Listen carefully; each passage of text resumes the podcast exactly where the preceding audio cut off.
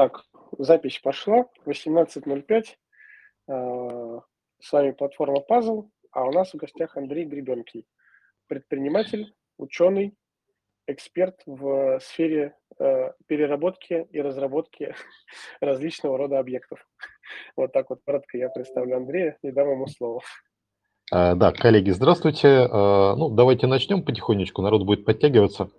А я начну сначала с рассказа о себе. Если будет удобно, я тогда запущу презентацию для того, чтобы немножко был какой-то визуальный ряд, ну, кроме моей физиономии.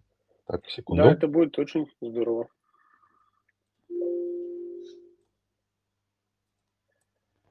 Ну, видно, да? Да, да, отлично. Стартовый слайд. Ну, значит, у нас сегодня такое небольшое обсуждение возможности получения от государства гранта в размере 4 миллиона рублей на разработку нового продукта. Я немножко расскажу вообще про новые продукты и про то, для чего вообще государство дает гранты. Одну секунду.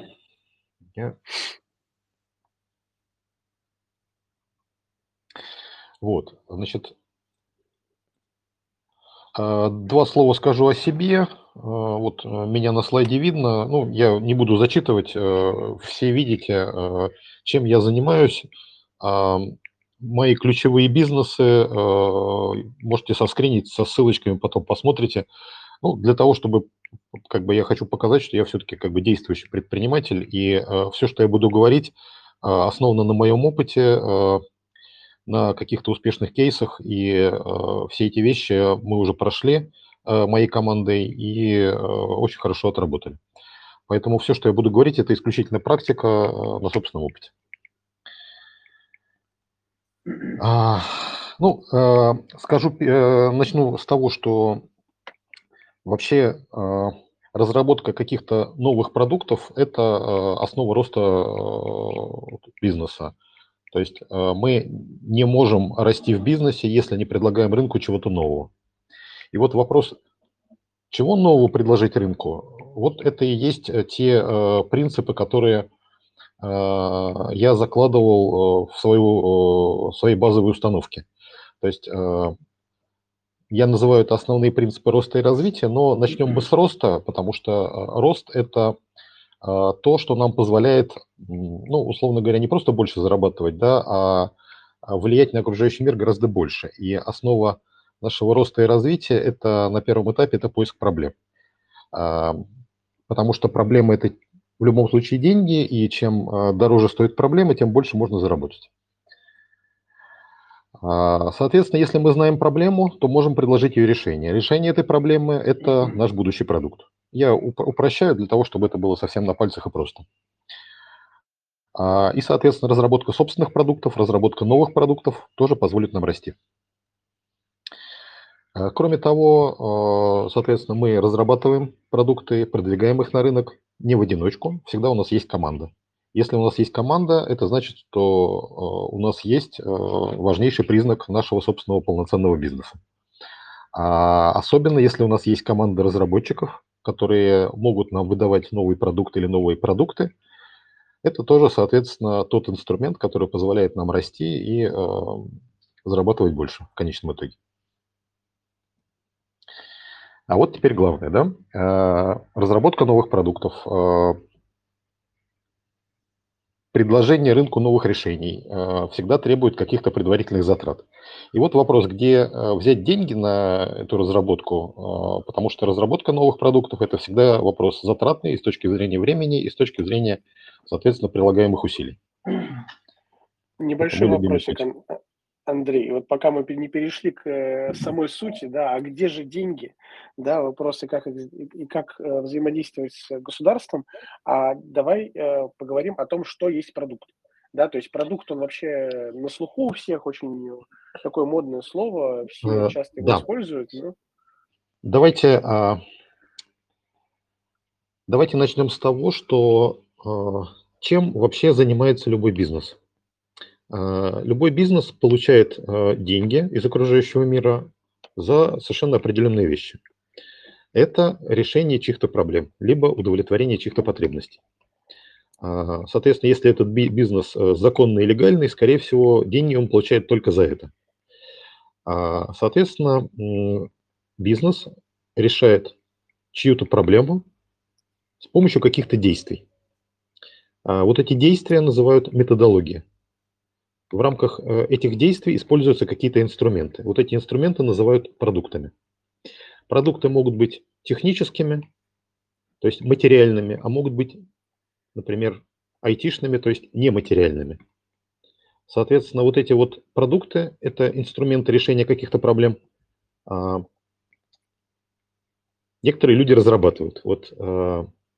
И бизнес, который занимается разработкой новых продуктов, имеет большие шансы на развитие и масштабирование. Вот это если кратко. То есть, что такое продукт? Соответственно, вот, например, популярный ныне термин инфопродукт я продуктом полноценным не считаю, потому что это фактически просто упаковка чьего-то опыта. Соответственно, образовательный продукт тоже полноценным продуктом считать сложно, потому что фактически это тоже переупаковка чьего-то опыта, это не является инструментом. То есть наиболее важным фактом продукта, чтобы он самостоятельно мог быть инструментом, быть использованным. Да, именно так. Это не может быть голая информация. Да. Я добавлю, что некой другой стороной медали является услуга. То есть услуга – это некие действия, которые позволяют адаптировать какой-то продукт для решения какой-то проблемы. И в этом смысле вот при вот этом противопоставлении появляется понимание, что есть услуга, а есть продукт.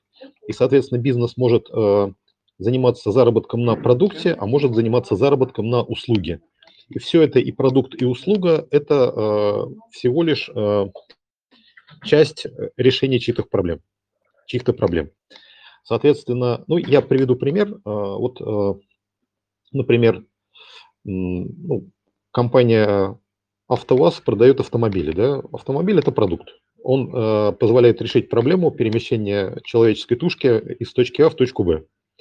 И, соответственно, если внезапно с этим инструментом случается проблема, то появляется компания автосервис, да, которая позволяет, собственно, починить этот самый инструмент и вернуть его на правильную дорогу из пункта А в пункт Б. Соответственно, вот у нас есть продукт, есть услуга, которая сопутствует этому продукту. Это если совсем так кратко, примитивно на пальцах. И вот я возвращаюсь к основной теме про разработку новых продуктов. Понятно, что многие проблемы, которые нас окружают, кто-то пытается решить. И на рынке присутствуют разные продукты. Так вот, наша задача как потенциального разработчика новых продуктов и, так сказать, стартапер, так вот, наша задача предложить рынку что-то новое. А это новое тоже имеет определенные признаки. Признаки новизны. Признаки новизны выявляются в сравнении с текущими рыночными аналогами. То есть вот мы производим новый автомобиль, да, и сравним его с другими автомобилями, которые уже успешно продаются на рынке. И вот мы должны понять, а вот наш автомобиль, который мы планируем выпускать, он чем-то в лучшую сторону отличается от тех аналогов, которые есть на рынке, либо ценой, либо потребительскими свойствами, либо, возможно, еще чем-то. Так вот, новый продукт – это всегда какое-то отличие от того, что было до этого. Соответственно, если продукт действительно новый, и мы начинаем, условно, новый бизнес с этим новым продуктом, то если, опять же, упрощенно рассматривать, это можно назвать стартапом. То есть стартап – это некий тест бизнес-модели, основанный на заработке на новом продукте.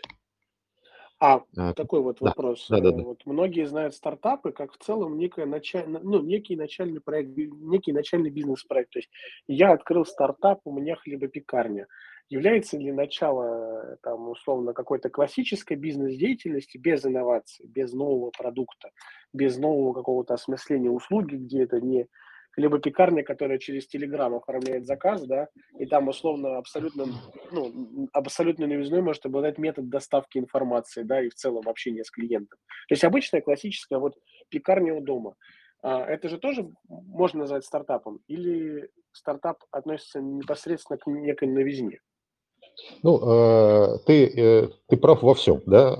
В любом случае стартап относится к некой новизне. Но новизна может быть не только в продукте, а новизна, ну, может быть, например, в бизнес-модели. Это тоже новизна и тоже стартап. Например, тот же Uber, да, ну вот, в общем-то, это услуги такси, в которых нет ничего нового. Но форма подачи и бизнес-модель, она абсолютно новая. Поэтому здесь, в этом случае, ты абсолютно прав во всем. То есть, действительно, в стартапе должна быть новизна. Новизна либо бизнес-модели, либо новизна продукта. Соответственно, продукт может быть и материальным, я повторюсь, и, например, айтишным. То есть в том же, например, в том же Uber, да, новизной и новым продуктом можно считать IT-платформу.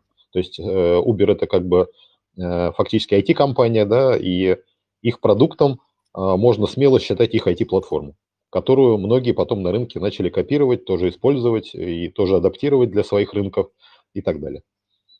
Ну, давай я тогда продолжу. Секундочку, тут Роман поднял руку, чтобы вот, не отходя от кассы, мне кажется, там вопросы в рамках текущего обсуждения, чтобы... Да, ждем вопроса. Так, Роман, прошу вас. Я смог выдать вам право диалога в микрофон. Роман? Саш, дай разрешение человеку поговорить. А я только что его выдал. Все, там просто нужно еще раз нажать. А, вот оно что. Включить микрофон надо было еще. Да, приветствую. Добрый день, Роман, представьтесь, пожалуйста. Слышно меня? Я, Роман, глухой агент по недвижимости пока что еще. Вот. Так, слышно меня хорошо? Да, вполне. Прекрасно.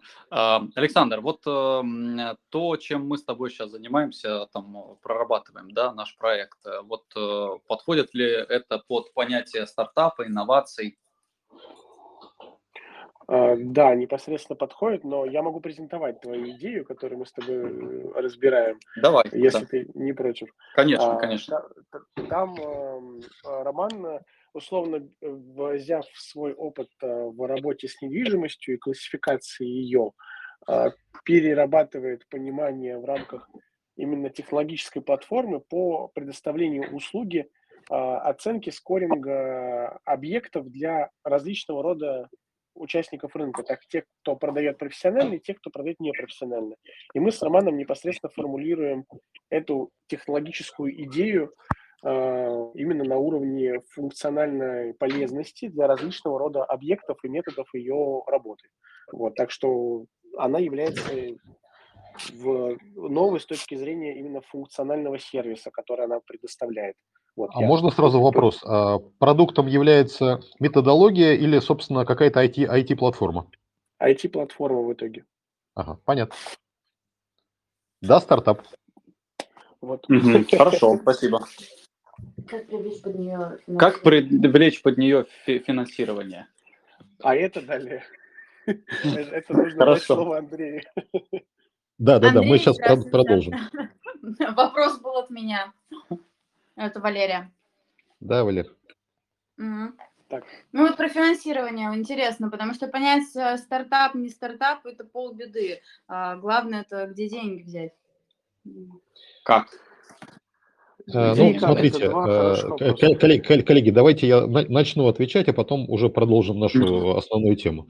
Значит, дело в том, что деньги, ну, можно взять практически на любое начинание, вот, но каналы эти разные, и каждый канал дает деньги на что-то свое. Так вот, вопрос, куда податься, да, куда пойти за деньгами, вот для этого надо как раз определиться, произвести самоопределение. То есть, если мы стартап, то идем в те институты, которые финансируют стартапы. Если мы что-то другое, например, там социальный проект, мы должны идти в том направлении, где можно взять деньги на социальный проект. Поэтому в данном случае, собственно, самоопределение – это тоже важно, и оно очень на многие вопросы уже заранее позволяет дать ответ. Давайте я тогда потихоньку перейду ко второму вопросу, да? Ну, вернее, к продолжению нашего общения. связанного с тем, что, собственно, вот мы определились, что у нас стартап. У нас есть как минимум идея, хорошо проработанная, нового продукта. Мы понимаем, что этот продукт новый. У нас есть команда, то есть это группа людей, имеющих необходимые компетенции. Ну, давайте я уже дальше буду рассказывать. Да? Теперь нам нужно пойти куда-то, где мы можем получить какое-то финансирование, либо заемное, либо невозвратное. И вот давайте дальше я продолжу. И вот у нас есть источники финансов. Совершенно типовые, то есть о них все знают, но я просто чуть-чуть лишний раз про это проговорю, что у нас есть всегда инвесторы, там венчурные бизнес-ангелы. Но для инвесторов, вот особенно в российских реалиях, важен только один принцип. И этот принцип – гарантированная доходность. И если у вас стартап, то есть фактически тест бизнес-модели, вы, строго говоря, не можете предложить гарантированную доходность. И поэтому в таких случаях инвесторы говорят: раз вы не можете предложить гарантированную доходность, тогда вот вам другой продукт, и предлагают так называемый инвестиционный кредит. Вот.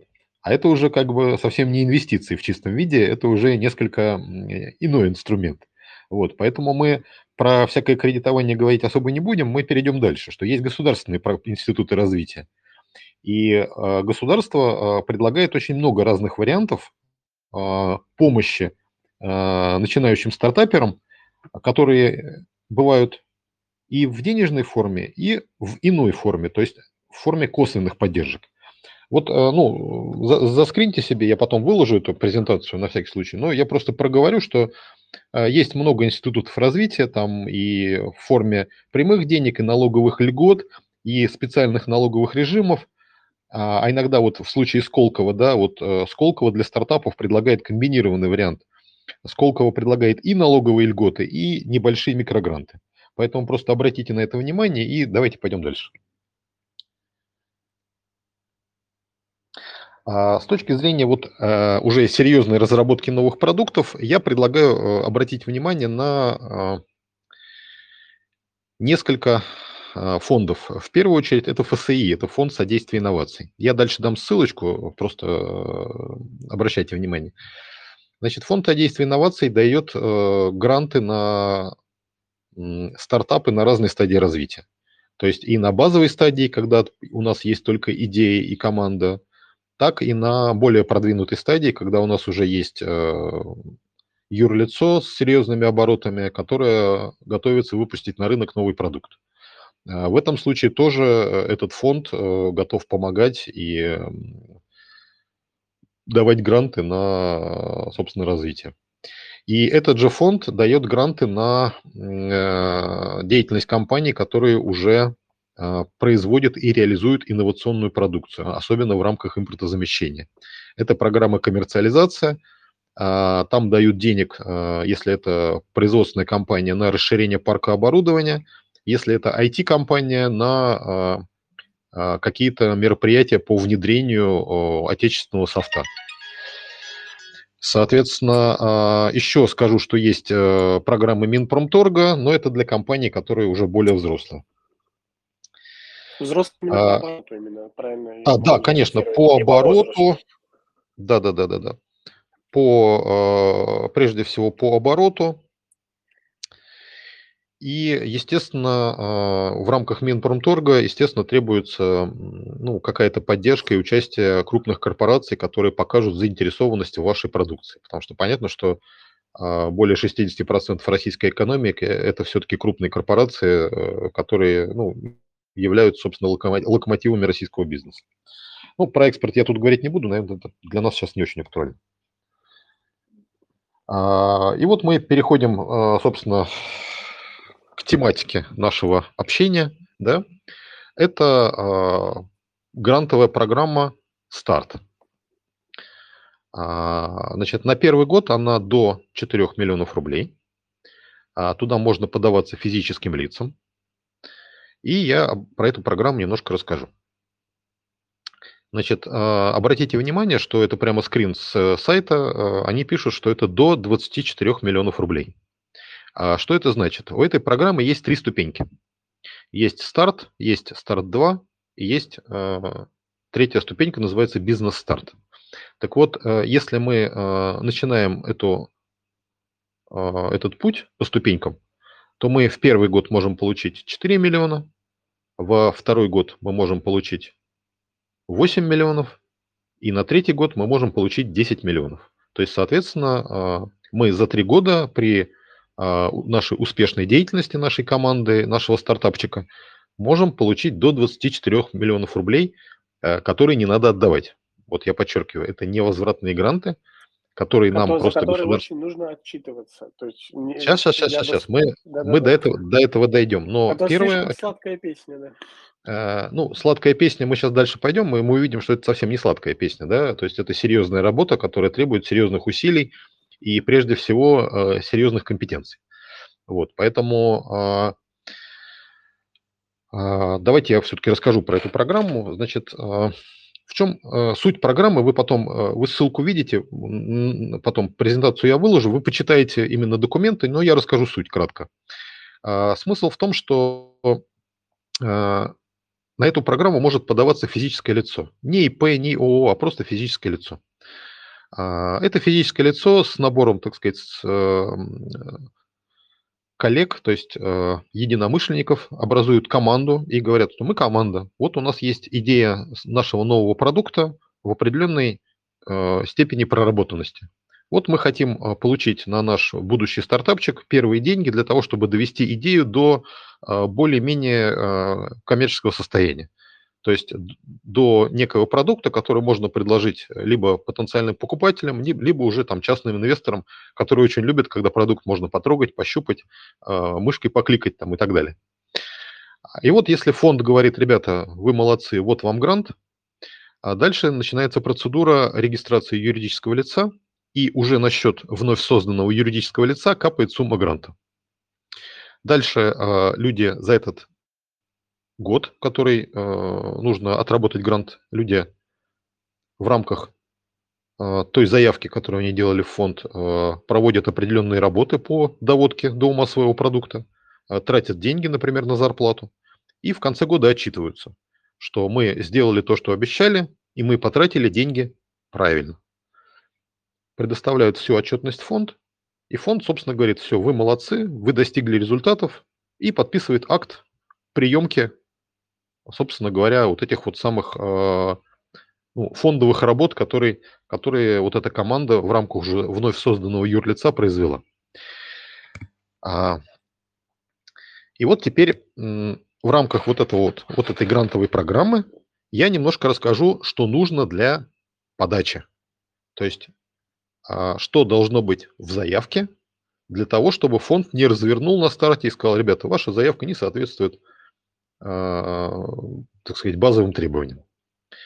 Так вот, начинаем с самого начала. Значит, идея продукта, насколько она должна быть проработана. Что требует фонд? Фонд говорит, ребята, вот вы же не с улицы пришли, вы же уже над этим работаете какое-то время. И у вас должен быть задел. То есть может быть опубликованная статья, может быть уже есть где-нибудь предварительный опыт в разработке похожих продуктов, которые вы уже делали, то есть вы уже заранее готовились к разработке этого нового продукта. Вы уже что-то делали в этой области. И вот что вы делали, нужно подтвердить какими-то документами. То есть это либо какой-то патент, либо статьи, либо выступления на каких-то мероприятиях, форумах, серьезных. То есть то материальное, чем можно подтвердить, то, что вы над этой идеей, над этим продуктом уже заранее работали. Это очень важно. Кроме того, нужно действительно хорошо и логически непротиворечивым образом описать ваш будущий продукт. Какие проблемы он решает, что он реально делает, да, почему он отличается от каких-то от других продуктов, которые были до него. И вот мы плавно переходим к пункту 2, это сравнение с аналогами. Соответственно, мы понимаем, что если мы решаем какую-то проблему, скорее всего, есть много других желающих решить эту проблему. Соответственно, скорее всего, у нашего продукта есть либо близкие, либо, условно, далекие аналоги.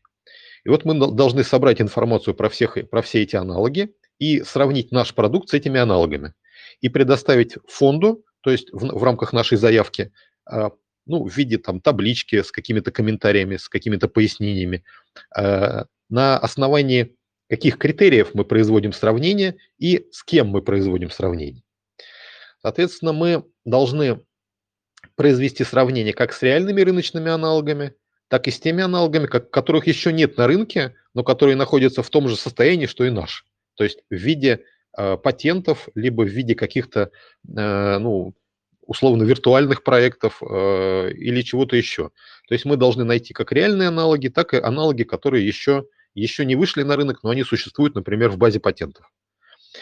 Соответственно, мы производим вот это сравнение с аналогами и делаем вывод, обоснованный после сравнения, что наш будущий продукт обладает некой, во-первых, новизной, а во-вторых, это теми особенными отличающимися свойствами, которые позволят нам превосходить вот эти вот самые аналоги. Это может быть и действительно цена, то есть действительно наш продукт банально может быть дешевле из-за того, что мы используем какие-то инновационные методы производства. Дальше, пункт 3. Это заявитель, то есть наш фронтмен, который просит у государства грант, то есть наше физическое лицо, которое подает заявку. Соответственно, естественно, это не должен быть человек с улицы. Это должен быть профильный специалист, компетентный в теме будущего продукта, с определенным портфолио, которое, естественно, документально подтверждено портфолио и, соответственно, показан опыт подобных проектов и подтверждающие документы. Прежде всего, документы об образовании. Например, если у нас есть заявка на новый IT-продукт и подает эту заявку человек с дипломом филолога, то фонд справедливо заметит: дружичек, а как ты с дипломом филолога будешь создавать конкурента Гугла? Вот. И, наверное, это будет смотреться несколько странно. Поэтому, естественно, квалификация заявителя должна быть, как минимум, совпадающей с направлением будущей разработки. Вопрос: а что делать, если квалификация заявителя как-то слабовата? Как из этого выйти? Вот мы переходим к следующему пункту, который называется команда. Потому что недостатки квалификации заявителя можно скомпенсировать квалификацией команды. То есть наши соратники с подтвержденной квалификацией, которые совокупностью своей квалификации могут обеспечить полноценность процесса разработки и в дальнейшем вывода на рынок нашего нового продукта.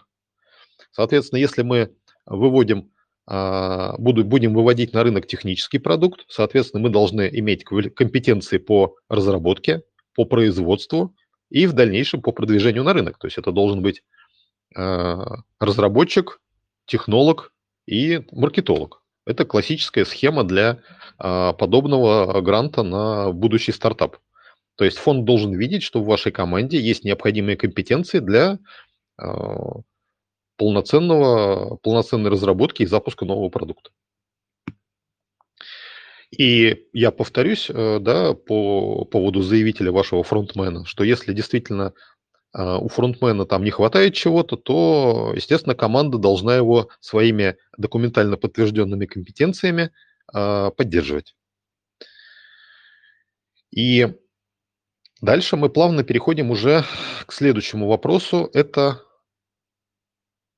собственно говоря, какую проблему решает наш будущий продукт, на какой рынок мы будем его выводить.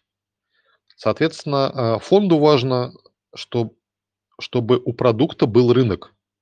нельзя разрабатывать, вернее, можно, но это бесполезно, разрабатывать продукт, для которого нет рынка. То есть разрабатывать мы можем, но потом непонятно, кому и как его продавать. Поэтому в любом случае у продукта должен быть рынок, должна быть целевая аудитория, должны быть заранее уже прописаны портреты клиентов, какая-то уже сделана схема будущего продвижения с набором инструментов, которыми мы будем пользоваться, то есть участие там в выставках, конференциях целевых, профильных, рекламы в Яндексе там и так далее. И все это должно быть уже описано. То есть как мы это будем делать, как мы будем искать клиентов, как будем доносить до них информацию, как будем им продавать. То есть все эти вещи должны быть уже прописаны. То есть это кусок, такое маркетинговое исследование, может быть в немножко урезанном виде, но должно быть частью заявки.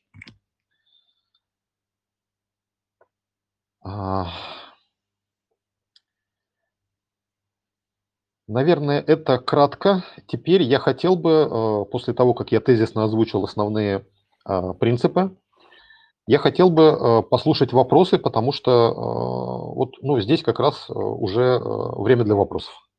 Коллеги.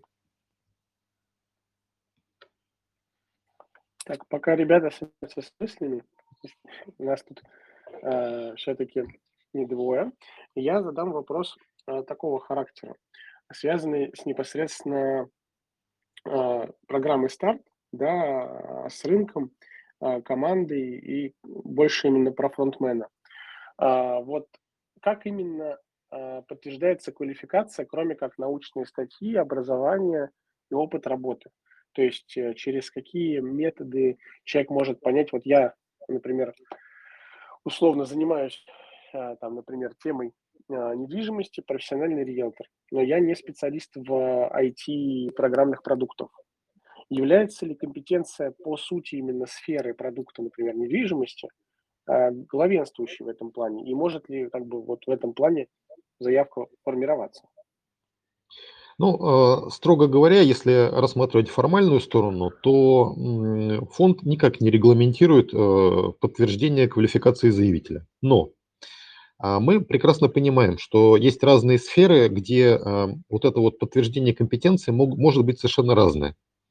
Например, если я риэлтор, то, скорее всего, я проходил профильное обучение в рамках какой-то крупной риэлторской компании. Как правило, все риэлторы, даже как бы самостоятельные, когда-то проходили это обучение. И, соответственно, подтверждающие документы, как правило, есть. Там и ИТАКа, и, там, не знаю, и Александра недвижимость, они все проводят свои обучения и выдают соответствующие документы. Поэтому в этом смысле ну, всегда что-то есть, если хорошо поискать. Это первое. Теперь второе. Компетенция заявителя может, логика этой подтверждения компетенции может строиться на портфолио с точки зрения участия в каких-то смежных или профильных проектах. То есть, например, я был участником команды по там, не знаю, платформе по продаже недвижимости такой-то. Да. Понятно, что это как-то надо бы подтвердить, и тут вопрос открытый, как мы это подтвердим. Но, тем не менее, подобный вариант тоже возможен, что можно показать участие в реализации похожих проектов. Это тоже компетенции, это тоже показатель опыта, показатель способности выполнить конкретный грантовый проект. Спасибо.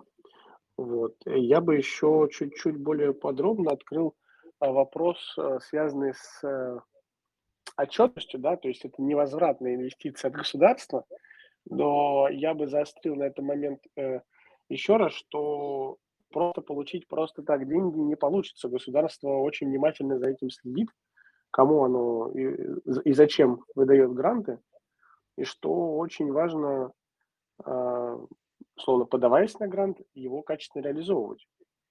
Вот я бы хотел задать вопрос, Андрей, бывали ли там, на вашей практике какие-то случаи, подтверждающие мои слова касаемо вот ответственности за реализацию?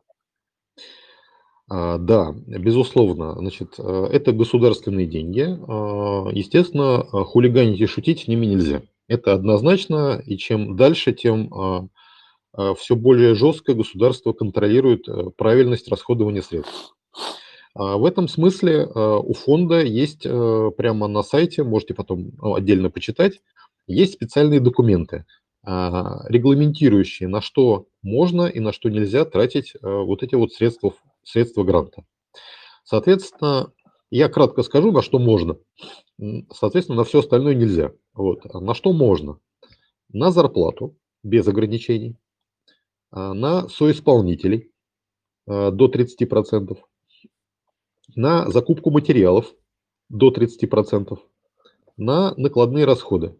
Ну, то есть хозяйственные расходы – это, ну, там, условно, аренда, канцелярия и тому подобное, до 10% гранта.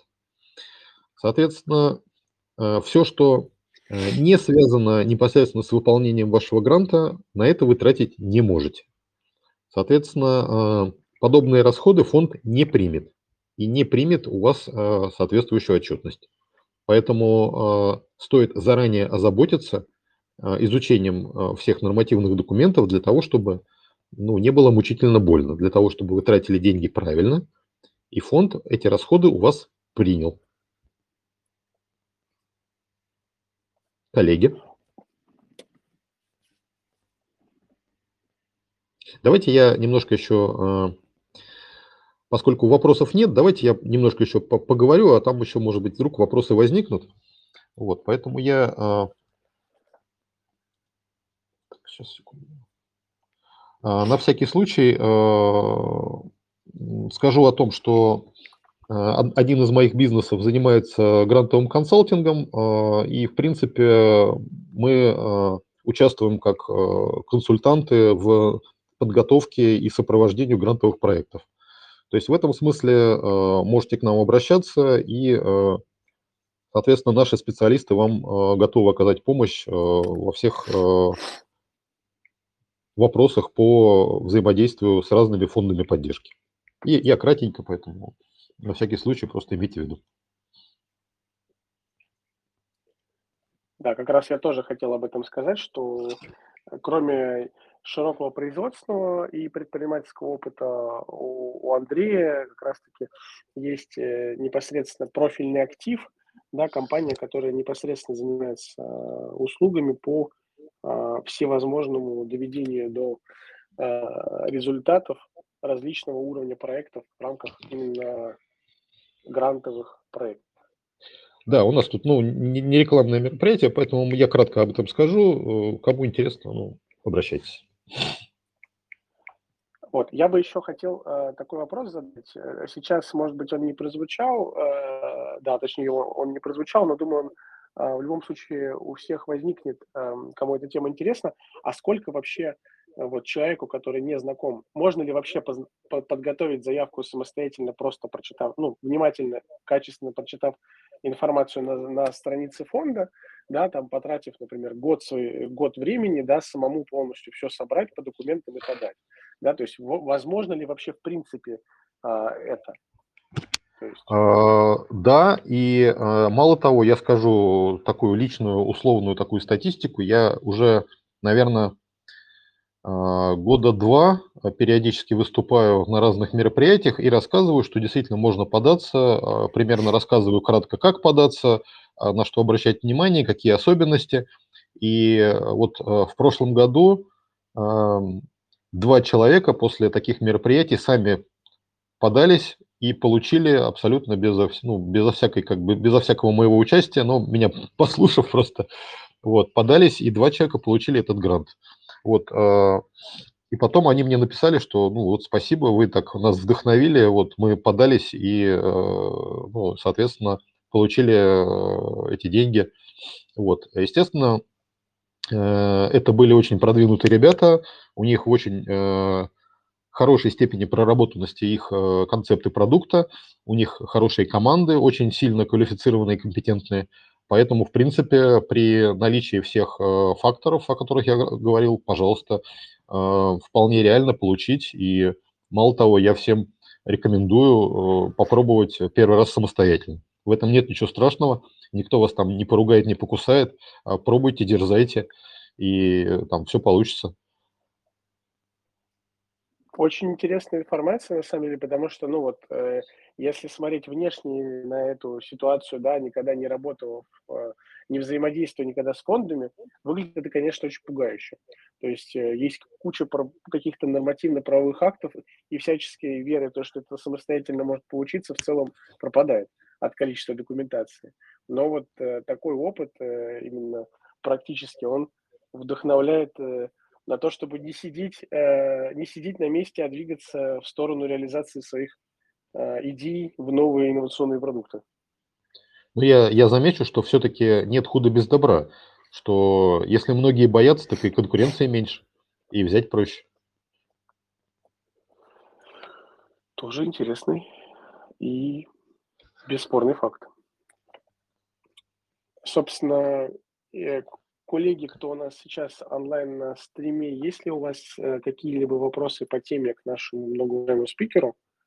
Потому что я, с точки зрения модерации, наверное, все вопросы, которые именно вот такие на поверхности, которые мы подготовили в рамках домашней работы от платформы, задал, чтобы это прояснить некую ясность по продукту, про новизну, что является новизной, как она определяется, это Андрей зафиксировал сам. Про алгоритм, про отчетность, да, то, что важно помнить, что государственные деньги – это очень ответственные деньги, и начиная в целом взаимодействие с фондами, нужно на этапе как раз-таки подачи уже понимать полностью детальный план и все форматы и правила игры. Вот, соответственно, я так понимаю, что поднятий рук сейчас у нас нет, соответственно, поэтому я могу поблагодарить Андрея за очень подробное, на самом деле, распространение об этой теме, хорошая презентация, которая будет доступна также по ссылочке, и пожелать всем творческих и профессиональных успехов. Да, коллеги, спасибо огромное. Да, чем мог, помог.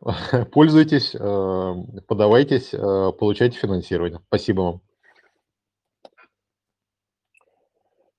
А на этом наш подкаст завершается. Вы можете послушать наши подкасты на различных технологических платформах. Мэйв, Яндекс.Музыка, YouTube, трансляции Apple, с людьми, которые взаимодействовали в чате, а также с Андреем, можно пообщаться в закрытом чате платформы. И желаю всем еще раз творческих успехов и высот. Спасибо, что были с нами в этот прекрасный пятничный, солнечный питерский день. Спасибо. Всем счастливо.